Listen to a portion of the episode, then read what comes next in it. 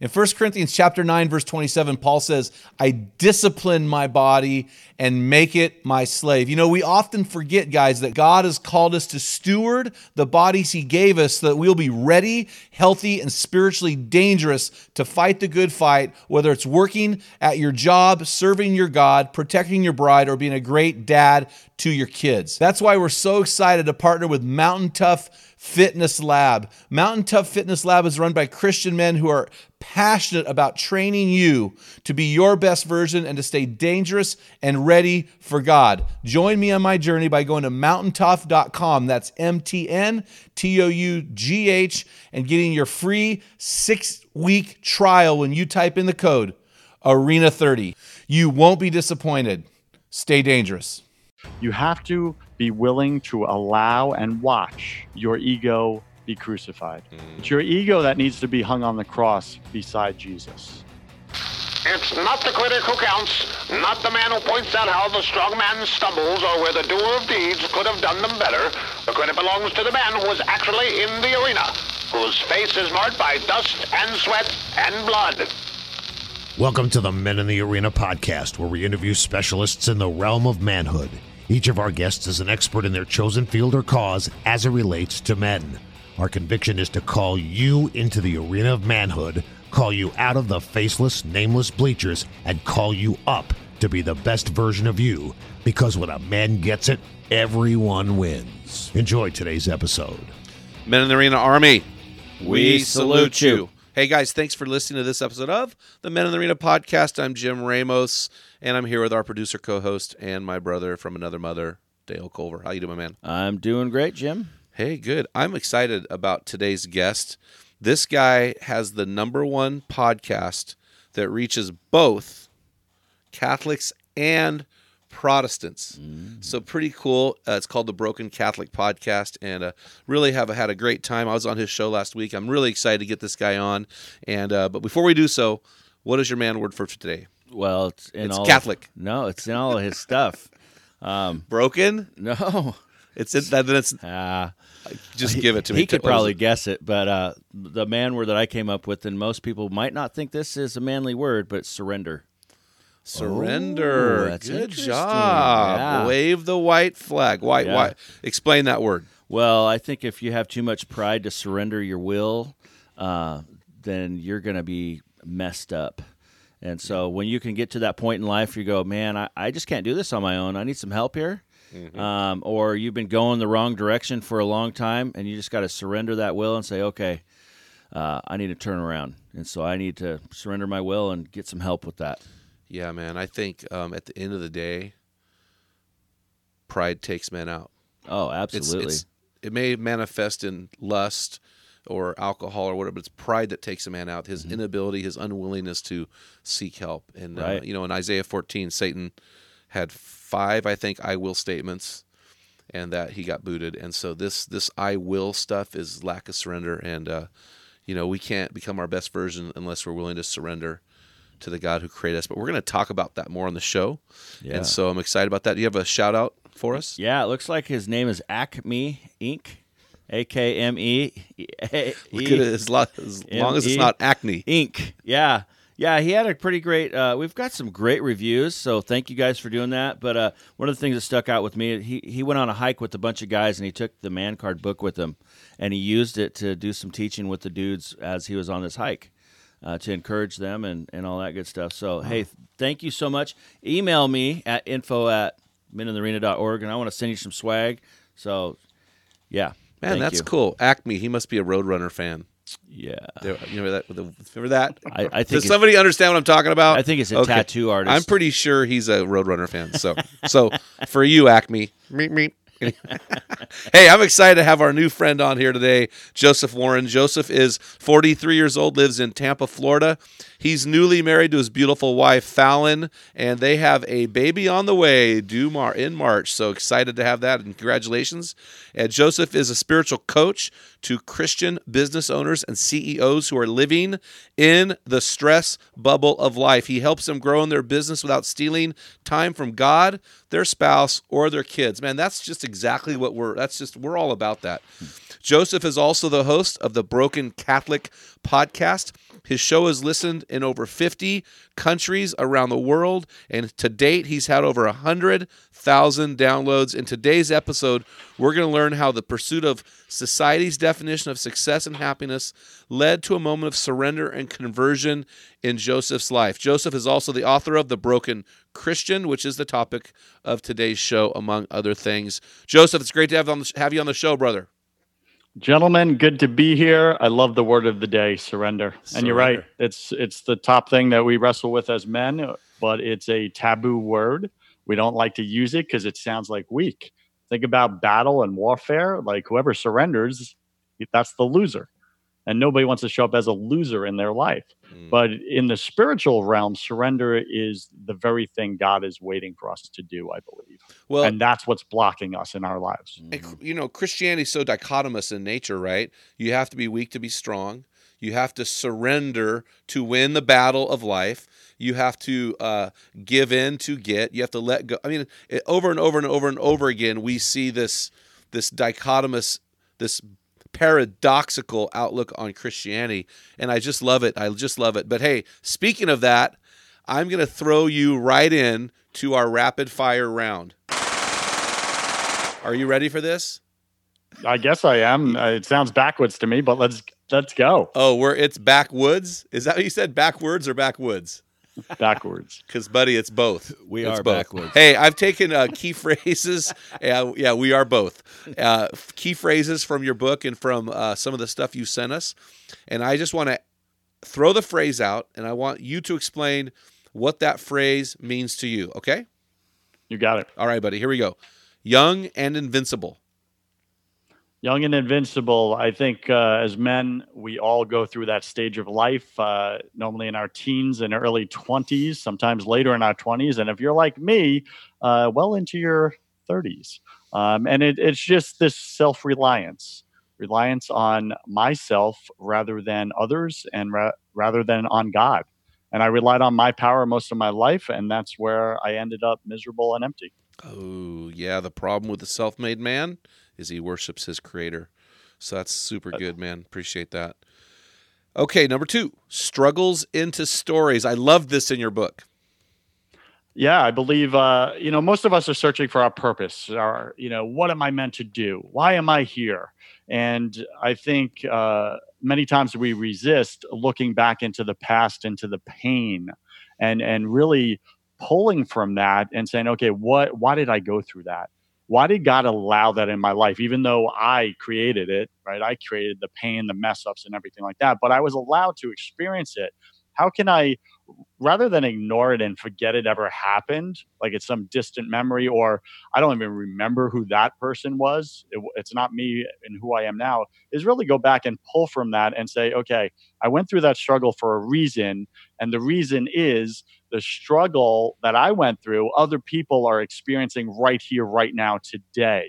I can help them, if not just move them one step closer or or help them show show them the way out of, of that struggle. But if we just forget about it and, and just act like, ah, I don't want to remember that anymore, um, then what's the point of having gone through it?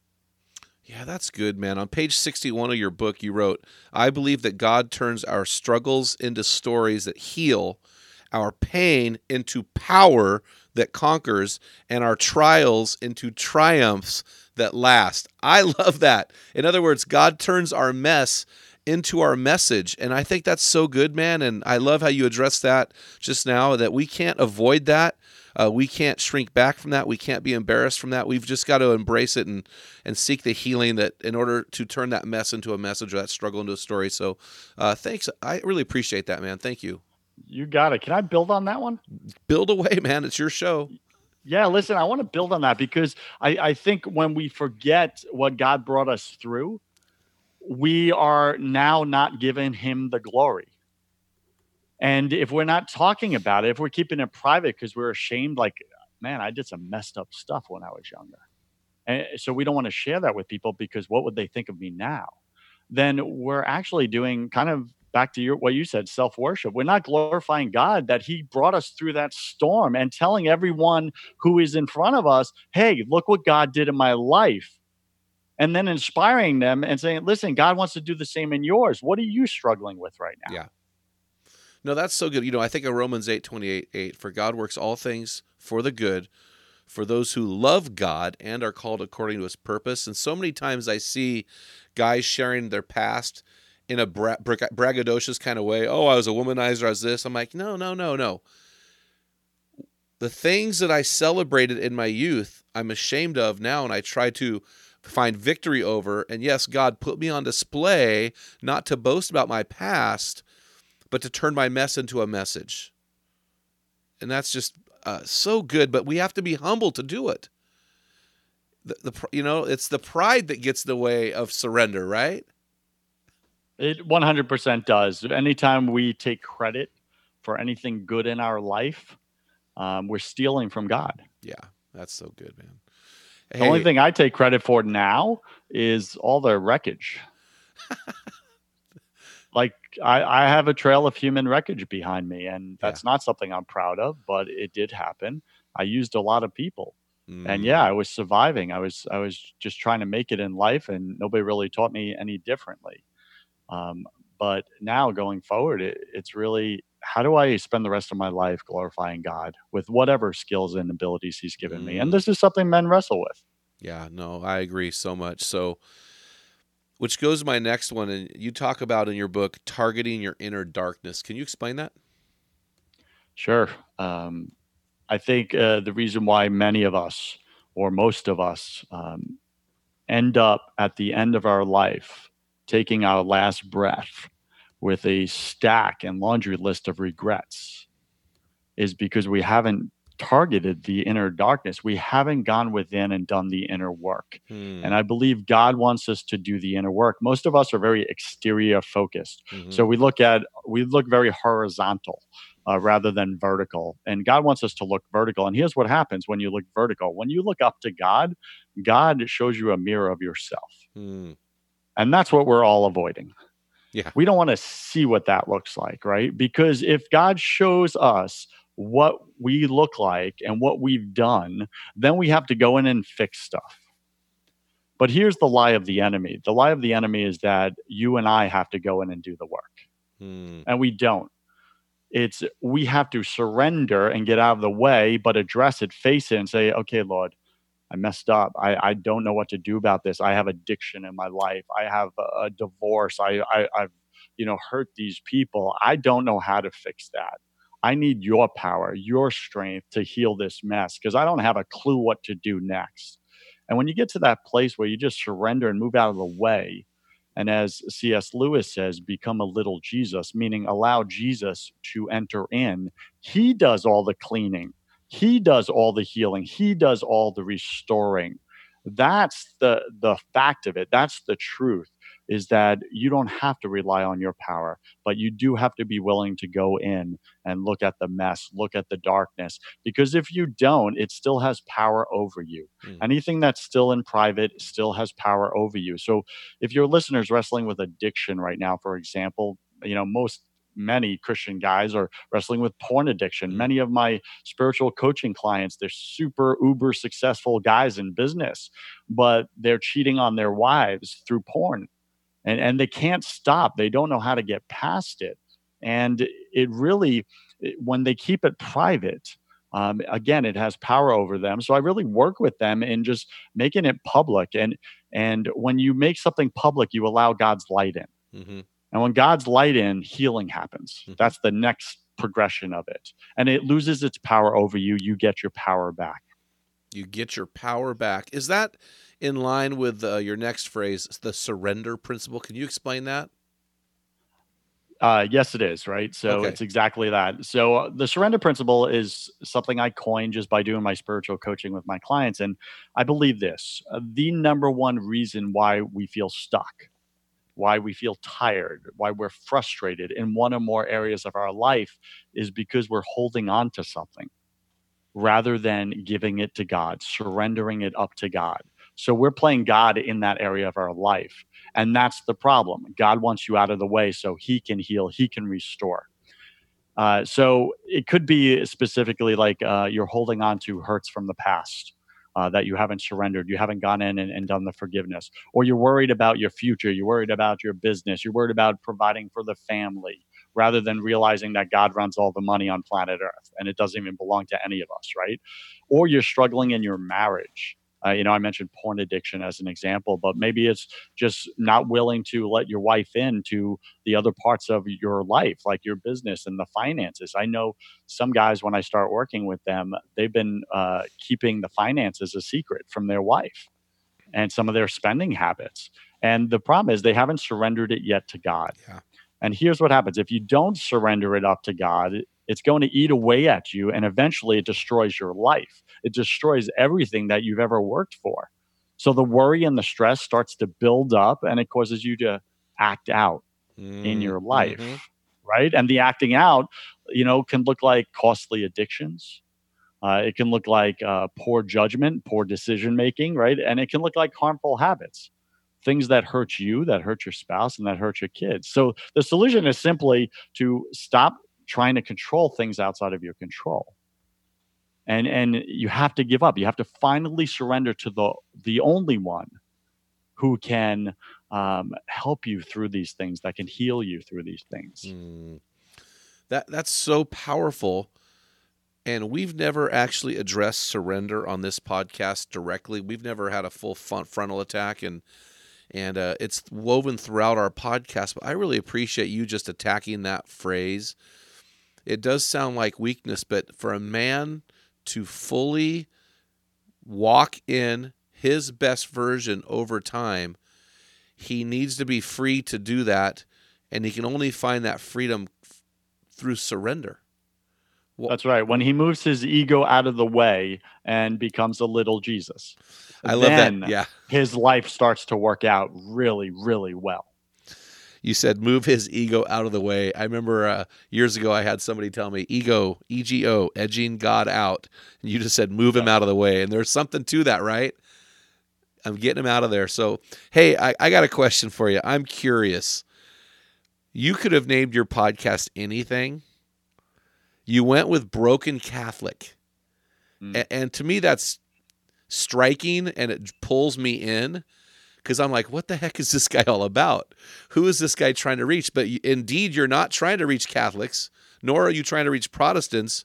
You're trying to reach all of them. Can you explain the title and, and why you landed on Broken Catholic for your podcast? Well, it came to me uh, when I was doing, um, you know, inner work. I was at a place in my life where I was surrendering uh, an hour a day to God um, for eight months, right? Every single day, spending an hour in just silence and learning the the spiritual discipline of guided listening prayer mm-hmm, mm-hmm. rather than talking. And uh, in that time, you know, God revealed to me my identity, uh, my purpose, right? What I'm meant to do with my life. And um, part of that looked like outside of the holy hour, right? When you start to spend time with God in your life, He starts to put the right people into your life. Mm. He He's moving uh, in your life now because you've let Him in, right? With your time. That's that's the key to everything. So I was. Um, at a podcasting conference and I had no interest in doing a podcast, but my friend was the organizer of it. And uh, he said, Hey, why don't you just come? And so I'm sitting there at lunch uh, with uh, this top podcaster uh, and a whole group of aspiring podcasters. And he went around the table, what's your show about? What are you looking to do, etc. And he got to me, and I was the only guy at the table with no show. And he said, Well, what do you want to do? And I said, I don't like I have no interest in podcasting. And so he he started digging in. He's like, "Well, tell me about yourself." And uh, so I, I kind of shared a little bit of background. And in my story, my personal story, there was some testimony that just kind of surfaces when you've done the inner work. It just shows up, and now people are interested and want to know more. And as he dug into it, he goes, "Man, so you you were raised Catholic and then you left and became an atheist and and then God somehow pulled you back and and now you're on fire like out speaking about God in your life. Like dude you should do a show called Broken Catholic. Oh man. and like and talk and here's what's the funniest part how God works Jim. The guy was a self-proclaimed deist right? He wasn't Christian or anything. And he's telling me to do a, a, a, show called Broken Catholic. And he said, but take it differently and talk about all the brokenness that you've experienced and don't try to look good like and be he's like here's the problem we all have us non-christians have with catholics and christians is you're all so self-righteous mm. you're all positioning yourself like you're better than us and it's sickening and and you're a bunch of hypocrites because you all struggle with the same crap as us and man i i kind of i was like whoa you just got my attention and he said so do a show where you like you bring people on, other Christians and and Catholics, and you and you talk about like their mess, talk about their struggles. Like that'd be a show that I would listen to. And then he asked the rest of the table, would anybody else listen to it? And one guy puts his hand up, I'm an atheist. I'd listen to that. Another guy goes, I'm agnostic. I'd listen to that.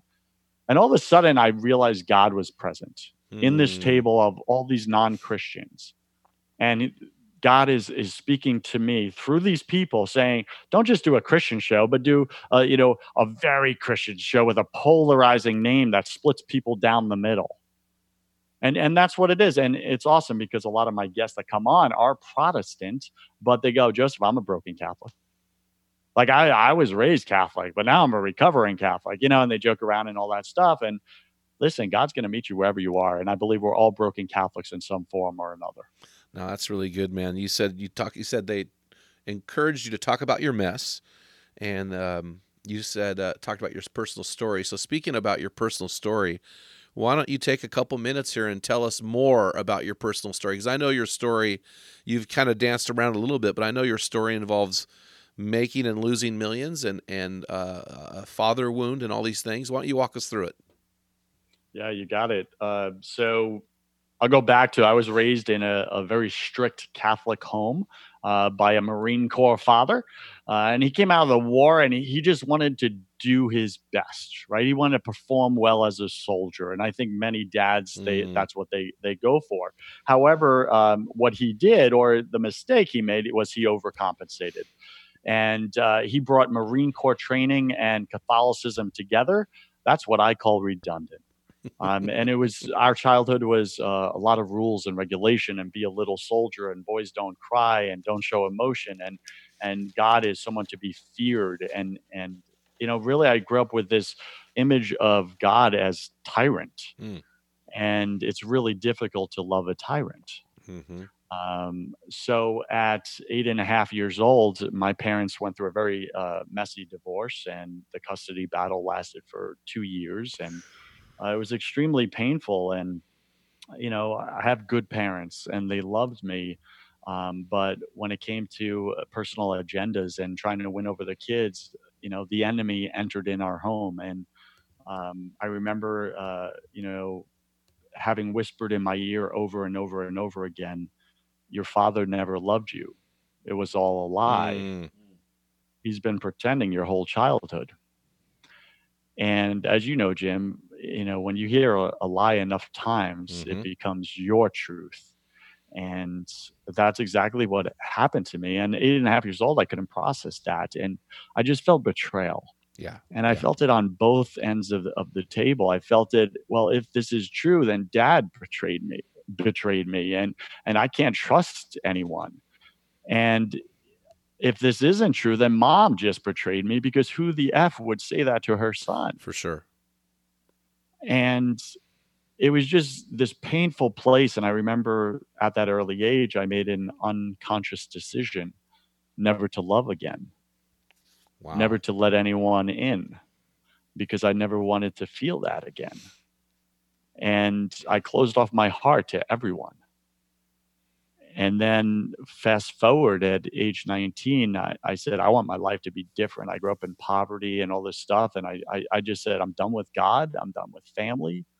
Um, and I want three things I want to be happy, I want to be healthy, and I want to be wealthy. And I went out on a mad pursuit of those three things. And I became to, I started to worship those as my gods. And I got them. First year, we you know started a professional fundraising company for national nonprofits, and we did two, over two million dollars in revenue in 12 months. And That's we were like, awesome. "What the heck did we just build?" And uh, well, you know, we we figured out what we did right. Um, we built a system around it, and then we scaled into multiple cities, and we did two million in every city. And um, eventually, you know, after 110 hours a week of work um, and building up this company, I burnt out, and uh, I did a early semi-retirement at the ripe old age of 24, and um, I partied. I partied hard. And I, I became an expert. I was an expert in business, and now I was an expert at, at foolishness and, and partying it away. And I went into some very dark places in my life, and I did things I'm not proud of, and I hurt a lot of people. Um, and I was almost murdered twice, and God spared me both times, even though I wanted nothing to do with Him. And uh, but i look back on those two moments when i was spared and i, I know i shouldn't have walked out of both of those Mm. situations. And i know god was the one responsible for that. And i say it now on you know when people ask me i said listen i was uh, the one sheep out of the 99 that was out in the darkness. And god left the 99 it came to meet me where i'm at in the darkness and he, he carried me home. And you know that's the message for anyone listening right now is that if that voice in your head says you've done you know really bad things. There's no saving you. God would never forgive you um, that's a lie it's such a lie you're the exact one god wants most hmm you're the lost sheep that's why he speaks about it so that's a little bit about my journey i'll go deeper wherever you want to go Yeah, man, that's really good. Uh, I, I and I appreciate you not glorifying your sins. So many guys that get up there and they want to. Everybody wants to tell the same story. I womanized a bunch of women. I was this big stud, and now I'm this wimpy Christian. And I'm like, well, I don't. I think womanizing is not. You know, I just appreciate the fact that you didn't glorify that because it's not something to be proud of hurting another person. Um, and so, but hey, on page 60 of your book, you wrote this about, and then the, I'm going to couple this with your story that you just shared. You are not defined by what happened to you in your past. You can choose your future. You can't change your past, but you can choose your present, and your present is what defines your future. That's a very rich statement. I love that. So, going back from your past and looking at your present and future now, Joseph, what specific calling has God put on your life today? And and as you work with and coach men, do you have a a baseline or a definition that you work with to help these guys understand what real manhood is? That is, that's a loaded question. Um, let's break that down in three parts. What's the first part you want? So let's do this. Let's talk about this specific calling that God has put on your life yes. from your past So- to, to your present. Yeah, for sure. Um, when I was spending an hour a day um, just in silence listening to God for eight months, you know, every day consecutively, um, God was healing all my father wounds um, and really just restoring who I was. And and the way He did that was by He first had to build up my identity because I put my identity in my income and in my uh, own talents and abilities at that point. And after I lost it all, I was a very broken man, and I had no clue who I was because I put my identity in the wrong things. For and I sure. think many men, that's where they're at. And uh, so I remember, you know, uh, as I'm journaling, and I would I would just hear, not audibly, but hear in my heart, in the quiet whisper, you know, God would address me as my son, my precious child, Mm, and, and it, over and over every day the same uh, greeting. And and I, eventually i got tired of it and i was like god why do you keep saying these wussy female terms to me? Like i'm a freaking man. Like my precious son my child and all this stuff. And what i realized in that moment was that he was filling in all the wounds of, of my childhood mm, um, that you know being raised with military you know and, and a lot of that father uh, relationship was not there. And proj- all that i had done was i had projected my human uh, father relationship onto god the father oh, for and i sure. saw him as as this tyrant of judgment wrath and condemnation rather than compassion love and forgiveness so he was filling in all that and that was the first step and so in that identity um, months later he shared with me what the mission or calling on my life is. And I, I heard simply this bring my sons back to me. Mm. And I said, What about your daughters? I remember it was like just a reflex. And he said, My daughters will soon follow. And I remembered I had no clue what that looked like. Bring my sons back to me. Which sons? How do I do it? Where do I find them? And um, it was over time uh, that he slowly has revealed this to me. And what he's revealed to me is um, the way I would bring his sons back to him is by teaching them and showing them what he showed me, which is how to uh, spend an hour a day in silence listening to God. Um, because that's what he wants. He wants every one of his sons and daughters in front of him in conversation, in intimacy, and not so much talking at him and saying, God, please bless me and bless this person. And oh, by the way, so and so has cancer, and constantly asking God for things, but how to just shut the bleep up and listen. Because at the end of the day, it doesn't matter what we have to say to God. All that matters is what he has to say to us about us about our identity, about why He created us, what He wants from us. So, learning uh, now, I call it the daily holy hour. And I start men off with a 40 day holy hour challenge. And I challenge them to spend an hour a day in silence. And I teach them the actual spiritual discipline I was taught by my Baptist brothers. And that was the game changer for my life. Mm-hmm. So, my purpose now is to make uh, this daily holy hour worldwide. No, I, I love that. In fact, that is uh, on my schedule every day from 8 to 9 is prayer and i take the lord's prayer and i go through it. I usually don't get to the end and i spend about three quarters of the time in silence and every good idea i've ever had has come through that. And so you know we talk about christianity being a relationship with god and I understand there is a point where uh, you know I have a three and a half year daughter, and it's why Papa, why, why Papa, Papa, can I have a candy, Papa, Papa, Papa, Papa, and as she matures, she'll be comfortable just sitting with me and just in silence. And so what has been my go-to all these last 30 years of ministry has been silence before God in a presence of prayer, letting him speak to me. But when you ask most Christians what is prayer, they'll say this talking to God. And that's not true.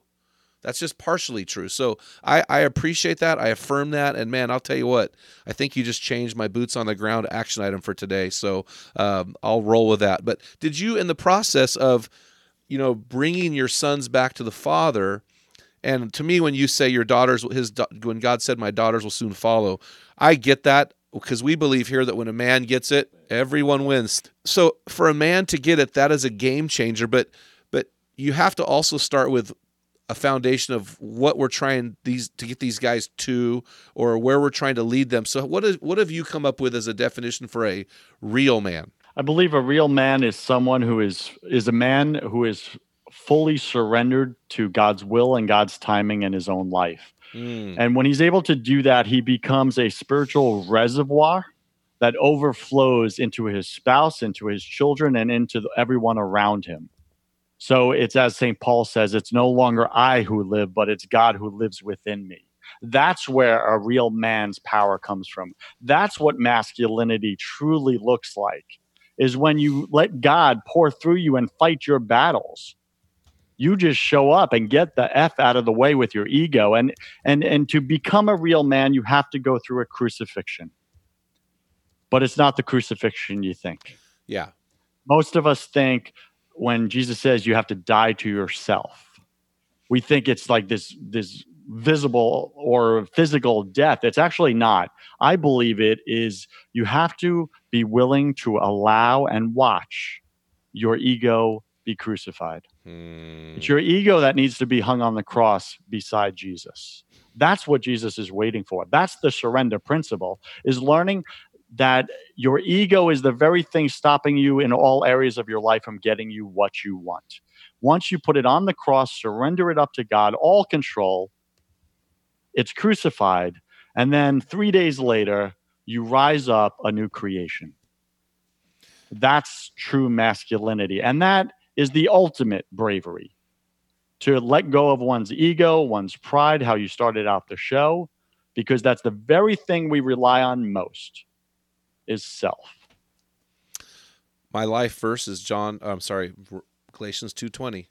I've been crucified with Christ, therefore I no longer live, but Jesus Christ now lives in me. This life I live in the flesh, I live for the Son of God who loved me and gave himself up for me. We just had Rick Johnson on our show. He wrote a book called The Power of a Man.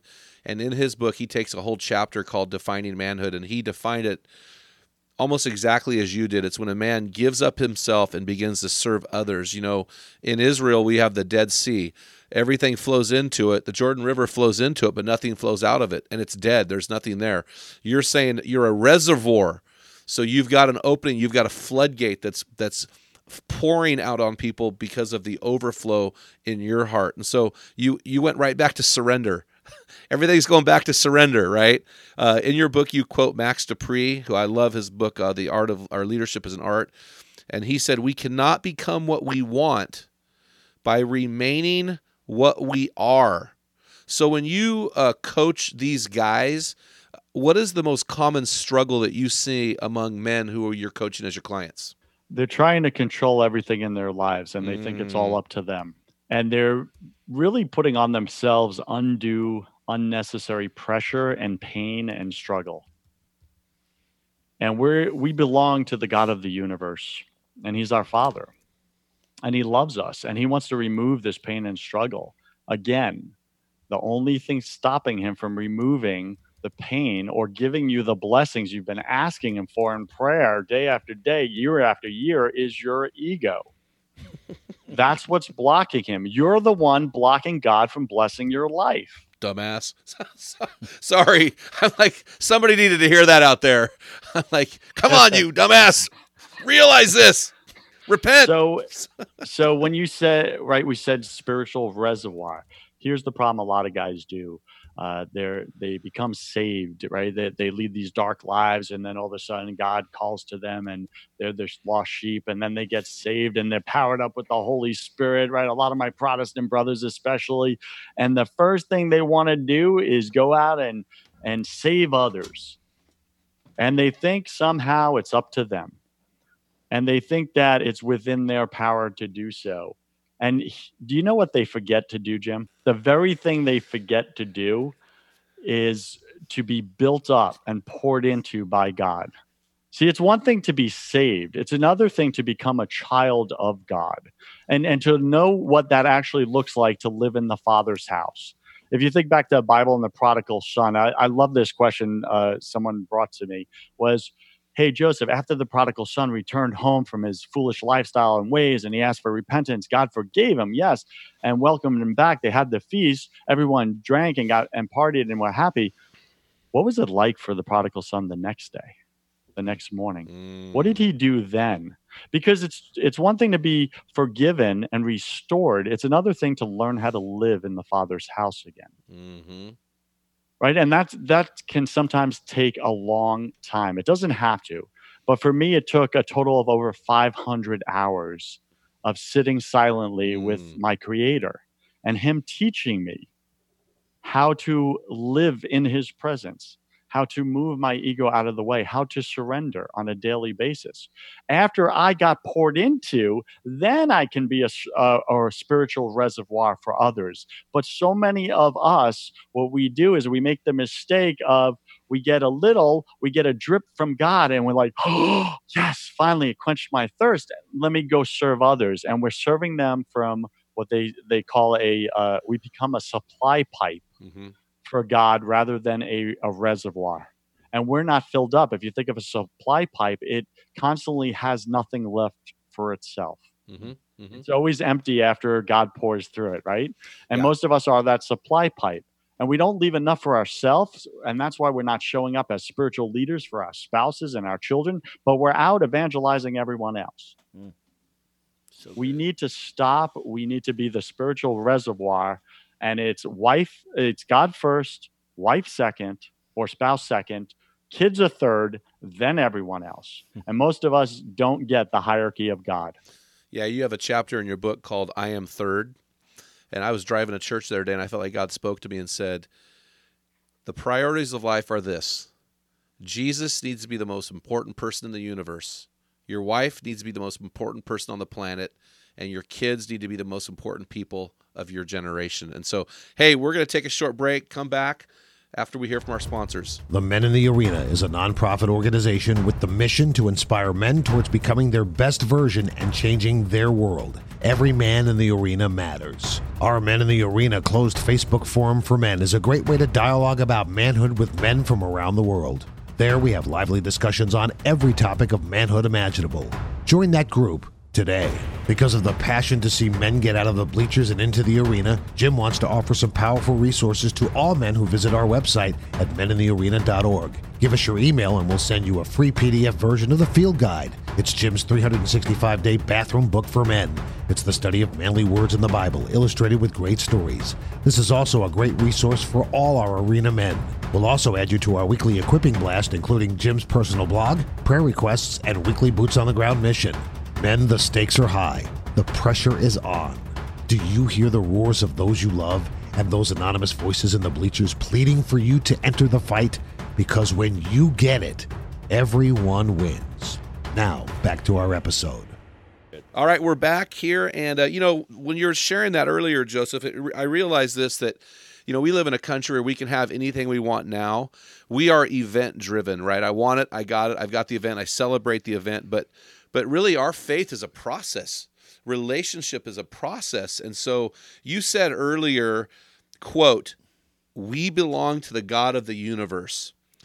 And then I go back to your book, man. On page 133, you wrote something very powerful. You said, Your life is a puzzle that only God understands. Now I'm going to read that again. That's very powerful. Your life is a puzzle that only God understands. Without Him, your future will be locked away from you. You will continue through life trying to figure out on your own, spinning in circles. You know, we talk about men becoming their best version. In your book, you talked about men becoming their best version, even out of their brokenness. But it seems like this is maybe I'm oversimplifying, Joseph, but let me know if I am. It seems like if a man can just look up to the stars and realize that he's been made by a loving creator who knows more about him than anyone else, who loves him more than anyone else, and in simplicity, by faith, if he surrenders to the God of the universe, eventually God will take him to his best version. Am I oversimplifying things? No, I think uh, you're just restating uh, what Jesus said is that when you put uh, seek first the kingdom of of God and all these things will be given to you. Mm. This this is the answer. Is is that oversimplifying? Maybe, but Yeah. that's how Jesus said it. And and that's the answer to everything, but we're all out chasing the wrong things. And we're we're putting everything ahead of God. I did it myself, right? But when we're able to put him first, um, and and putting him first you know isn't just uh, talking about him to others and trying to evangelize Yeah. but it's with your time they say uh, you've heard it said before many times you can tell a person's priorities by looking at their credit card statement Yeah. i get that Yeah. but i say like this to my clients i can tell uh, your priorities your spiritual priorities by looking at your calendar Yeah. And that's one of the things I work with my clients on. We create a spiritual life calendar. And it looks like putting God first, putting your spouse second, and putting your kids third. And un- unless you're willing to do that and put in the time with God, see, all God wants is time. Yeah. You, you said it earlier, Jim, right? Relationship is spending time with another. That's all it is. And you, you mentioned your daughter. And that's such a beautiful example is that she's you you're seeing these the growth in her as as a child right? She's going daddy why why why daddy? Why did this happen? Why is that going to happen i don't understand. Why why why? And now she's becoming this young adult Mhm. uh, who's content just sitting in your presence.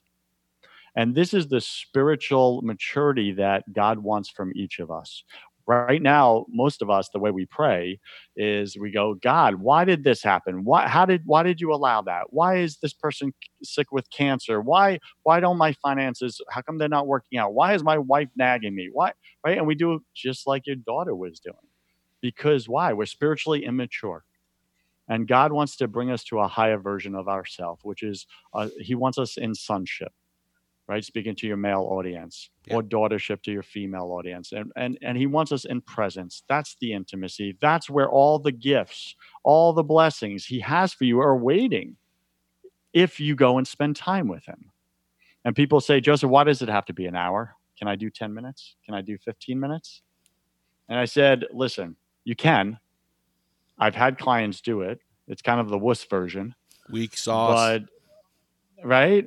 But what I have seen is the clients that do the 10 minute version and they slowly ramp into giving God an hour are the clients that get the least blessings in their life. Hmm the clients that say that make the decision definitively you know what joseph?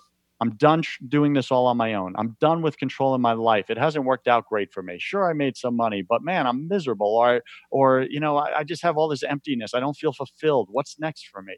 I want to know those people that get definitive and say you know what i'm going to do an hour a day with god for 40 days and as you know 40 is a biblical number it's the number of testing why does it work with the holy hour? Because God wants to know that you're there for relationship with Him rather than to get something. So you got to show up an hour a day. And here's there's some science behind it too, which is pretty awesome with the daily holy hour. And that is it takes the human mind about 50 to 55 minutes to quiet down and shut down the noise of our highly distracted world. Isn't that fascinating? Which means you're only going to get about five minutes, sometimes 10 minutes in intimacy with God Yeah that's where you have the breakthrough. And you mentioned it earlier, Jim. The best ideas and breakthroughs and solutions in your life have come from that quiet, intimate time with God. He wants that for each and every one of us. Well, in the last three months, God has asked me two questions during the prayer time, and I'm still trying to answer them. Instead of Him just giving me the answer, He said to me about six months ago, I don't know, I can't keep track anymore, but so Jim, why do you want to speak? I, I travel around and speak, and I've got people now. I just got an email from a guy in Africa. Why do you want to do that? So I gave all the so I gave all got all my excuses, and then realized I had to repent before God, who knows the answers. The other question he asked was, "I want you to. What are you doing to reach the men of your community?" And so these are things I'm mm. pondering, but all these great ideas, these great thoughts did not come out of me. They come out of that time. So I would really recommend that to guys. The other thing I've noticed, Joseph, is when I was a young man, young in my faith, I'm like, I used to think, train me in how to share my faith. And so I had this desire to win people over, win them eh, through an argument of my faith. And I and I hmm. would do that. But now as an older man who I believe has grown spiritually over the last 30 years, I just want to share the most important thing in my life with people constantly and and Jesus comes up in conversation naturally now without without coaching without um, fishing for people to bite but it's just a natural overflow it's not some pipe pouring out it's an overflow and i think that's when a man realizes hey i'm, I'm getting there in my journey because jesus is so saturating my life it's just an overflow so that's um, and powerful, powerful stuff, man. I, I just pray that our guys get this. You know, on page 132, you write this about being a Christian. Being a Christian is about interacting with people in a very real and human way. Thus, you know, your podcast. It's not about running away from opportunities that present themselves. It's about no longer behaving bipolar. If you're a Christian, be a Christian at all times, regardless of who is watching you. And I think this is a big issue, Joseph. I want to ask you about this. You know, I think of uh, men were very compartmentalized. I think of uh, guys like professional athletes can be at the top of their game. Uh, at over here and be a train wreck over here, or movie stars, or even I, I think of Navy SEALs who are the greatest warriors on the planet, but but but are divorcing at a rate of ninety five percent during wartime and ninety percent during peacetime. So this this ex, this extreme compartmentalization of men. How do you help men work through compartmentalization on their way to surrender uh, when you're coaching these guys? That's a powerful question. I think it, it's all about showing up whole and complete. Hmm. And most of us don't, right? To your point, we leave God at the door of our businesses. Uh, we become, as I said in the book, bipolar Christians. Mhm. And we feel it's taboo to speak about God boldly in the workplace, Mhm. not realizing that the workplace is the ministry. If you're running a business and you're a Christian, then it's all about marketplace ministry and it's bringing God into the work workplace. And it doesn't have to look polarizing. It doesn't have to be repelling. It doesn't have to be preaching, you know, and Bible belting people, but it's rather inviting people into conversation. Something I just had a business acquired a few months back, and one of the things we used to do was we used to greet our walk-in clients, uh, would just say, "How are you today?" Right, and and they would respond, "Great, how are you?" And I would say, "I'm blessed." and that simple little uh, acknowledgement of saying, "Hey, it's not me; it's God," or uh, something bigger than me is is pouring into me, um, would open up conversations. And most people, when they hear "I'm blessed," they go, "Oh, I love that! That's such a beautiful response." And they open the door to a conversation. Or as they would leave our establishment, we would say, "Have a blessed day." And so many times, I can't tell you how many times people would turn and, and go, "Are you a Christian?" and I say, "Of course." And they go, "Me too." And you just saw them take a sigh of relief, Mhm. like, "Oh, you know, we can talk about this." And before we know it, we're having a conversation about God, and it, and it's just very inviting. Um, it does have to be repelling. A buddy of mine, uh, that billionaire I mentioned, um, he he prays in the boardroom uh, with his entire staff before any making any big decisions and he surrenders it up to God. Now, most of his staff, he admits, are atheists and agnostics. and I'm like, dude, what's that like for them? He goes, I don't care. It's my business. I run it the way I run it. And I am very upfront that God runs this business. He's the CEO. I'm not.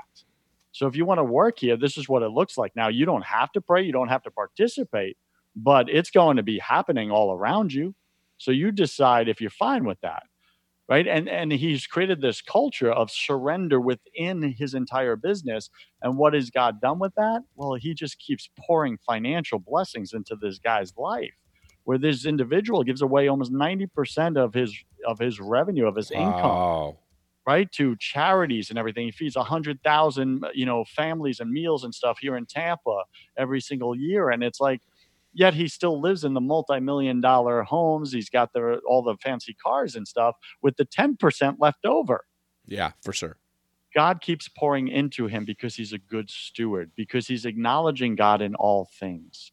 And he's moving out of the way. And by the way, he spends an hour a day every morning in silence listening to God lead his business. That's why his life is working so well.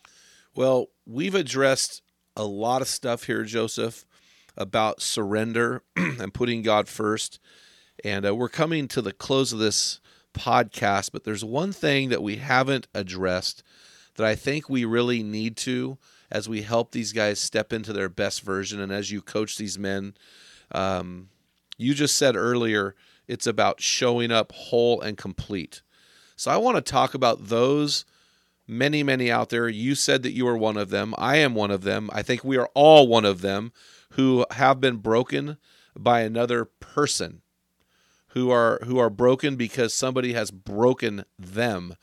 Um, on page 104 of your book, you said this quote, forgiveness is the key that will set you free, whether it's others who need to forgive you or people you need forgiveness from. In both situations, you must forgive yourself first, then ask them for forgiveness, then forgive them. Accept that you're not alone in your brokenness. Every person on this planet is broken. Just let go and release the anger and blame like I did. When the blaming stops, the healing begins. And and that is a powerful quote from your book and very very difficult for people to accept. And what I've learned uh, in ministry for 30 years, Christians are really not the best at forgiving. We should be, but I, We're I see- probably the worst. we we struggle with forgiveness, and I don't understand why. Can you walk us through for this process of forgiveness and why we have to forgive to truly surrender to God? I think, and, and I'll make a bold statement again. I think Christians can be some of the worst at forgiving, and that's why we occur and show up as hypocrites uh, to non Christians. Um, so I, I believe that's in play because we don't actually feel worthy of God's forgiveness. We don't Mm. believe that God can forgive us for all the bad we've done in our life. So we, not only do we block God's forgiveness in our own lives, but then we also refuse to forgive others who hurt us. And it's just this trickle down effect. And you're right. Um, it's one of the most difficult things to do. That's why I do spiritual coaching because a man's not meant to go through it alone. Yeah. He needs that spiritual coach. Um, I have something called the four spiritual anchors. And it- who are those people in your life that you need in order to have the accountability to create the life that you want? And one of them is a spiritual coach, someone to call you out on your mess and for you to have skin in the game with it. Because if there's no skin in the game, you're not actually going to do the, the work. And some of the work looks like, going back to forgiveness, um, I give them, you know, forgiveness phone calls to make. And, and that's confronting. Um, but when I explain it and why it's necessary and why it's the thing that's holding you back from getting the thing you want, you know what? Men show up courageous, dude. And and I've never had a client not do those calls. They do the forgiveness calls and they restore the relationships. But there's three parts to forgiveness, and most of us have done one or two, but we're missing the third. And that's why we're still in chains from our Mm. past hurts and wounds. So the, the the three people that are involved in forgiveness, and you know this, but let me just say it anyway for someone who's listening who maybe doesn't. Um, when when for forgiveness and healing to truly happen, you must ask for forgiveness from God, right? And that that should be first. Right? God will forgive you if you come with a, a repentant heart. Okay? That's the first thing. Then many of us um, forget to ask forgiveness for from ourselves Mm. right and and and that holds us back or some of us will give ourselves forgiveness okay god forgave me i forgive myself but then we won't go and ask the person for forgiveness see that's the three you got to get forgiveness from god you got to get forgiveness from yourself and you got to get forgiveness from the person you wronged all three must happen for healing to really happen. It's just the way god set it up so that you're not stuck within yourself and your ego and your pride again right? It's a very outward type of giving uh, experience. And it's the same thing in receiving forgiveness. Hmm because many of us, I believe, are great at giving love to others, but we suck at receiving love. We suck at receiving forgiveness. And sometimes a person will look you in the eye and you say, dude, I'm really sorry I messed up on that one. And they go, dude, I totally forgive you. Yeah, but I'm such a loser, man. I, I don't get why I do that. What the bleep, right?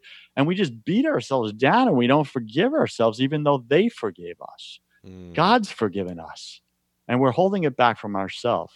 This is why, if you're doing that, you're missing one of those three. So when you're able to go back and do all three and you just clean up the messes in your life one after another, dude, everyone that you have a conversation with, you get lighter, you get freer. And now you're starting from this solid foundation where you can build a life that you want upon. Yeah, you know, I, I think of Matthew six, the Lord's Prayer, where Jesus teach us, teaches us about forgiveness. But I, I think it's interesting. He says, "Forgive us, forgive us, our sins, as we As we. forgive others." So there's a there's a triune nature to this, right? God, me, and others. Yes, and to piggyback on that, as we forgive others is another way of saying it in equal proportion too. So if you're holding back forgiveness from someone in your life, you're not giving them forgiveness because they hurt you so deeply, yet you're going to God and, asking God for forgiveness. Sorry, that's not how it works. God says, forgive them, and I'll forgive you in the equal measure. See, this is, we miss these little things, but these little things are very big things in our life and they hold us back in all areas. Well, you know, I think of Luke uh, when I I talk to people. I, I deal with people all the time who are in bondage. They're they're owned by somebody who hurt them, and the person that hurt them is the last person on the planet they want to own them. So they're caught in this vicious cycle of bondage. And I take them to Luke 6, 27 through 37. I say, look at here's what Jesus tells you. Pray for that person. They go, Oh, I'm not praying. I go, Whoa, whoa, whoa, whoa. God knows your bitterness and the stench in your heart. So pray about that person and be honest. Start praying, God, I hate this person. Crush them, strike them. I hate them. They've hurt me. Be honest with God. I used to say the F word a lot about a certain person to God because I was so effing pissed at this guy. But then I continued to be committed to the praying for this person. And then as you pray, your your cursings will turn to, well, God, strike him, get him, do something to hurt him, so they'll turn to you. And then slowly, as you pray over time, you begin to pray blessings on that person. And when you can play pray blessings on the person who's hurt you, that's when you know you have freedom and you have forgiveness. But it really is a process. And, and and people need to realize that. It's not you, you can't just say to somebody i forgive you uh, because oftentimes that's not authentic and real and you stay in your brokenness even though verbally you've expressed that you're free. And so i really appreciate that joseph. I think it's so powerful uh, for our guys uh, and we might have some guys out there listening right now that go man i need a coach. I, I need some i need some help. Uh, is how can these guys get a hold of you if they're struggling and need somebody to coach them is there a way to do that Yes, and before I give that, I just want to uh, piggyback on that. You know, a lot of guys will, be, you know, we don't want to get vulnerable, especially with other dudes, right? We have an image to protect. We got, we got, everybody's walking around with these masks, a mask of looking good or trying to avoid looking bad. So to admit that there's something broken, there's something off, or something I don't have figured out in my life is it, it takes so much sometimes. And I, I, I, look at it this way for anyone listening right now where you're like, ah, I'm not sure I want a coach or I need a coach. I'll just figure it out on my own. My question to you is, how's it working for you? how's it going? If it's working, great, keep doing it. If it's not working, I guess you probably want to change your approach. Right? That's what it looks like. And and to think that having a coach is weakness, you're you couldn't be more further from the truth because Look at all the professional athletes you worship in your life. You remember all the stats of their life because you hold them on such, you know, thrones. And all of them, think about it. They have professional coaches at the highest levels of their game. Do you think when they started in high school, right, high school football or whatever, they, they saw the value of a coach, but then when they're in the NFL at the ultimate and they're in the Super Bowl, they're like, you know what, I don't need a coach anymore. Of course not. They realize they they the, a coach is a critical part. It's an anchor in their life to keep them performing at the highest level. So I want to say this to anyone listening. If you have a business coach, so you have a coach for your business, maybe you have a coach for your marriage, maybe you have a coach for another area of your life, why don't you have a coach for your spiritual life? If you're made of body, mind, and, and spirit, why would you not uh, have a coach for the only one of the three that last eternally. Right? So that's what a spiritual coach can show up and do. Um, if any of uh, your guys are listening and they're like, you know what, Joseph hasn't pissed me off that much today. Um, he seems all right. He may know a thing or two about being broken and then finding out the way out. And maybe he can show me how to get out of whatever I'm in right now or whatever I'm struggling with. Um, then I'm going to invite anyone listening, uh, jump on a spiritual clarity call with me. Uh, it will be a video chat. We'll spend about 30 to 40 minutes speaking about two things giving you clarity on what do you want in your life right now? What does that actually look like? Because most of you haven't even asked that question in a long time. And then the second part, um, after you get the clarity, that's my gift to you. You'll walk off that call with a breakthrough some somewhere in your life. Uh, then we'll uh, chat and see if you want to work together. And if we want to work together, I'll tell you how. If not, no big deal. You still get the clarity. I don't charge for this. This is something I show up and I want to contribute in your life. Uh, if that's of interest, you could go to josephwarren.net uh, and just click uh, schedule clarity call, josephwarren.net. Yeah. And what people don't realize is, yeah, an athlete has their team coach, they also have their public- publicity coach, they also have their financial coach they have all these coaches that happen way, way beyond the athletic performance. And so, hey, I do want to say something. I was going to apologize to that guy I called a dumbass. And I realize I haven't done this before, but I think that that really is a person who needed to hear that. uh, and so you've been sho- you've been sh- shaken and awakened, and so um, I look forward to hearing from you about uh, your journey I don't know why that phrase came out. I don't use it very often, but uh, for you out there, let us know how you're doing. So, hey guys, uh, so what's next? Guys, what do we do? What action step do we take because of today? And I, I had one thing lined up, but I want to do something different. For one week, one week, I want you to carve out an hour out of your schedule for one week and sit in silent prayer. Bring a note. Don't bring your phone. Bring a piece of paper and a pencil and just spend there, spend that time one week, an hour of prayer and silence, just focusing on God and letting Him speak to you. Shut up and listen. You've got two ears and one mouth, so twice as much listening than speaking. Hey guys, we'll also post the boots on the ground action item on our weekly equipping blast that you can subscribe to at meninthearena.org. And when you do, I'll give you a free electronic version of my 365 day bathroom book for men. So make sure you head on over to meninthearena.org and get that taken care of. And guys, hey, we are a nonprofit crowd-funded organization. We exist to help you become your best version. Because of a large group of generous donors like you, we're able to freely offer this podcast weekly equipping blast and discussion forums to you, plus men in underdeveloped nations, missionaries, and our active military. So, guys, until next time, feel the wet sand on the arena floor, hear the deafening roar of the crowd, taste the sweetness of victory, smell the stench of battle, get in the game, game. Get dirty, carve out an hour, grind it out, and Be a man. Men in the Arena. If you hunger to be your best version, join us along with thousands of men from around the world. Check out our Men in the Arena forums. You can join on Facebook or on our website at meninthearena.org. While you're on our website, remember to pick up your free electronic version of Jim's bathroom book for men, The Field Guide. It's a daily study of manly words with epic stories in the Bible. Thank you for listening to this episode of the Men in the Arena podcast. Remember, when a man gets it, everyone wins.